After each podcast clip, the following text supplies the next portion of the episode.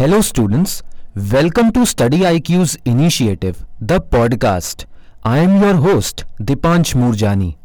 Tighten your belts because it is time for the podcast of the day. In the last episode, we discussed the concept of citizenship and understood that Constitution of India offers certain fundamental rights to its citizens. In today's episode, we will discuss about fundamental rights.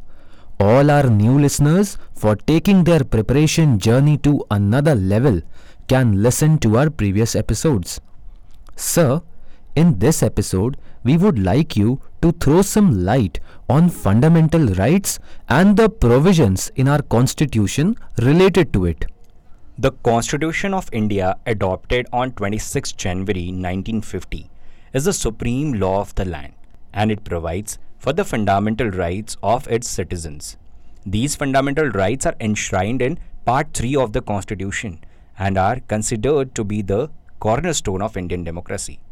They ensure that every citizen has equal rights and opportunities, irrespective of their caste, religion, gender, or economic status.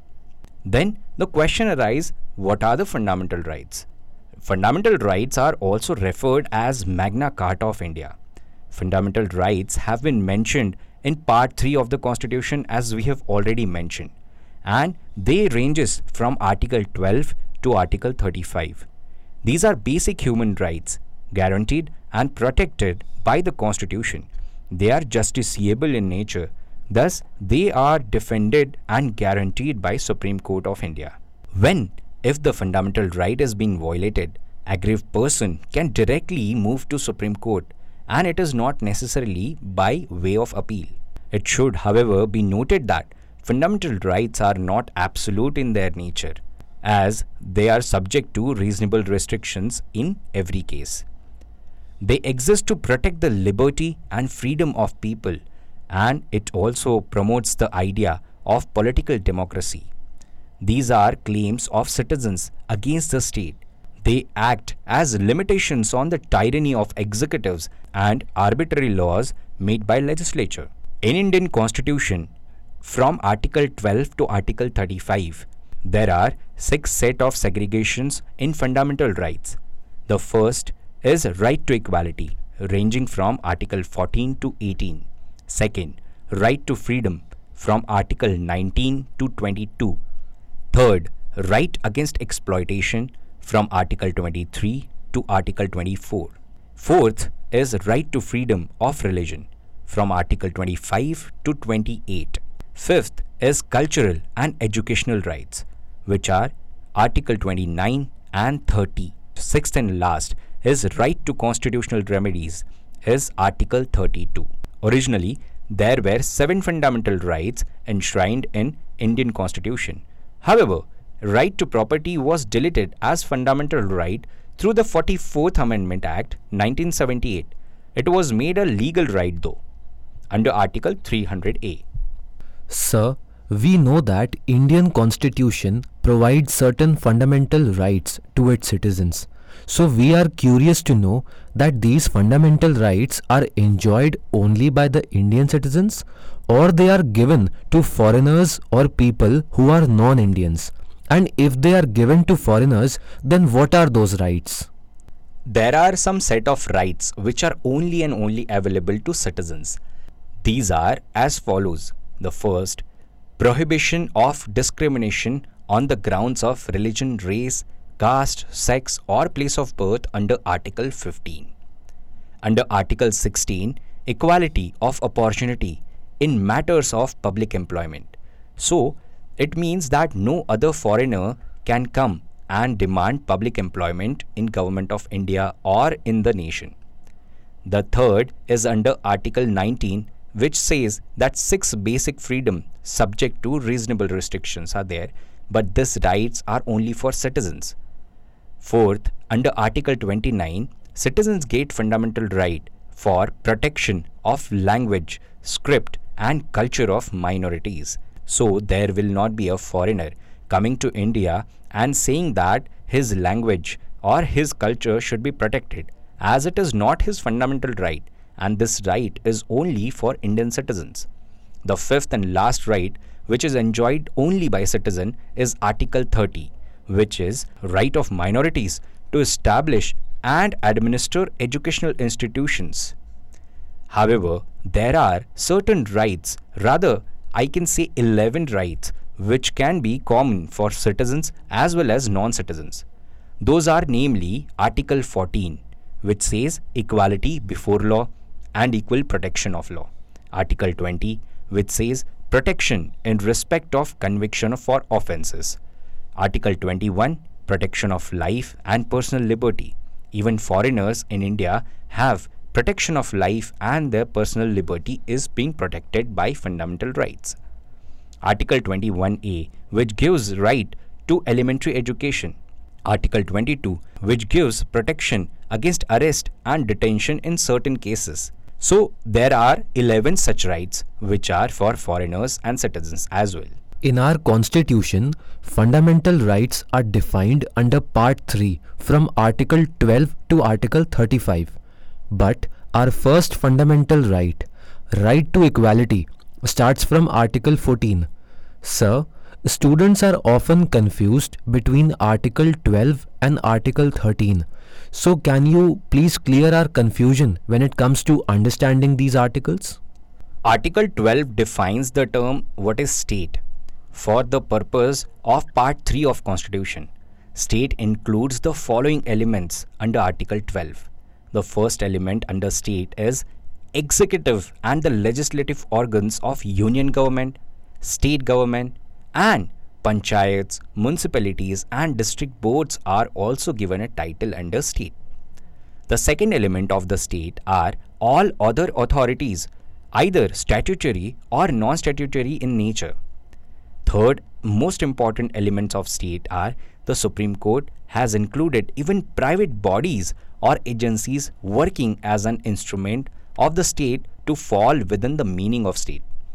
Therefore, the term state has been defined in a wider sense to include all agencies of the government. Now, let's look at what is Article 13. Article 13 provides the Supreme Court with the power of judicial review. That means all laws inconsistent with or in violation of any fundamental right shall be declared void by Supreme Court.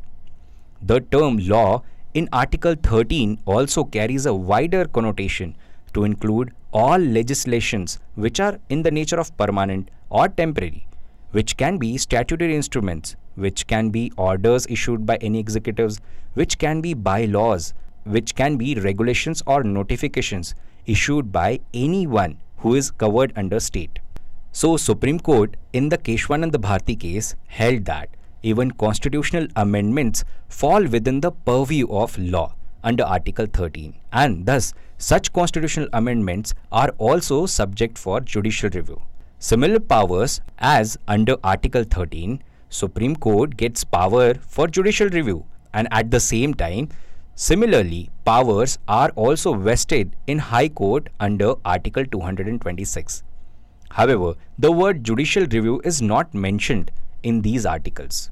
Sir, now we want to understand our first fundamental right, that is, right to equality. Right to equality starts with Article 14.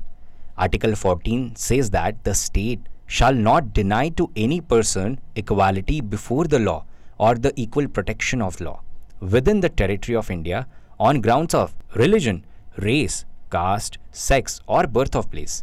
Equality before law is the first element under Article 14, which has its British origin. It is a negative concept as it says that no person is above the law. Absence of any special privileges is mentioned.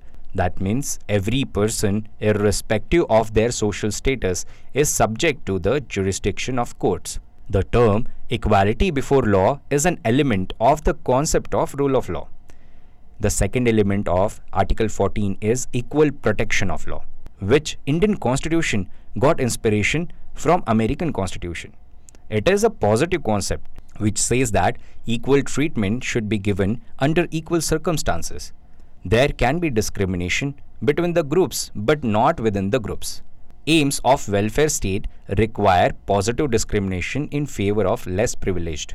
The word any person denoted that the right is conferred to all persons, whether citizens or foreigners. Under right to equality, the next article is Article 15, which says prohibition of discrimination only on grounds of religion, race, caste, sex, or place of birth. In this article, the word only is very important to understand. However, the word only denoted that the discrimination on other grounds can be permitted. Let's understand why the only word has been mentioned in this article. With an example, we will try to understand. For example, there is a need to give special attention towards any group or minorities or any section of society.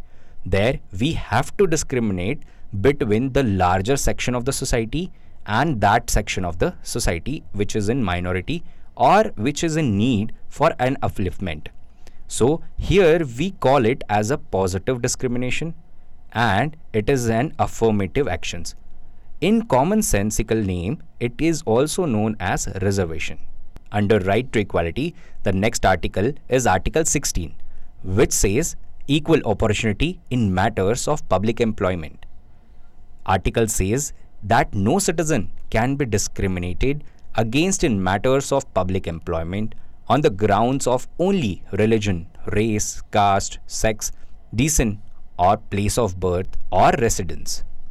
There are some exceptions that Parliament can provide for son of soil doctrine in certain subordinate services. That means it has some provisions that Parliament or lawmaking body can have a discrimination on the basis of where do you live. This is because if you belong to a particular region and you should get a first priority to get a job in that region. The next article under right to equality is Article 17, which is abolition of untouchability. Untouchability is abolished and its practices in all forms is forbidden. The Constitution does not prescribe any punishment under this article. Therefore, the Parliament have to enact a law which is Untouchability Offence Act 1955 which has subsequently been amended and renamed as Protection of Civil Rights Act 1955. The term untouchability has not been defined in either of the Constitution or the Act. According to the Supreme Court, untouchability should not be understood in the literal or grammatical sense. It has to be understood as the practices as it had developed historically rights of Article 17 are available against private individual and it is a constitutional obligation of the state that to ensure the rights are not violated by any individual. The next important article under right to equality is Article 18 which is about abolition of titles. This prohibits state from conferring title and prohibits citizens of India from accepting titles from any foreign state. It also prohibits foreign nationals under the employment of the state to receive any titles from any foreign state without the consent of the president. Under Article 18 does not prescribe any punishment. However, there are some exceptions. Military and academic titles are still allowed Awards like Bharat Ratna and Padma Bhushan are not considered as titles. Indian citizens are free to receive awards but not titles from foreign states. Sir, thank you for sharing some valuable information with us. Dear listeners, it is time to wrap up the podcast of the day. In the next episode, we will continue our discussion of fundamental rights from right to freedom. Till then, Stay tuned with Study IQ. Keep studying. You can listen to this podcast on various audio streaming platforms such as Google Podcast, Apple Podcast, Hubhopper, Kuku FM, Spotify, etc. Links are pinned in the comment section below. You can click on the link and listen to our podcast. Thank you.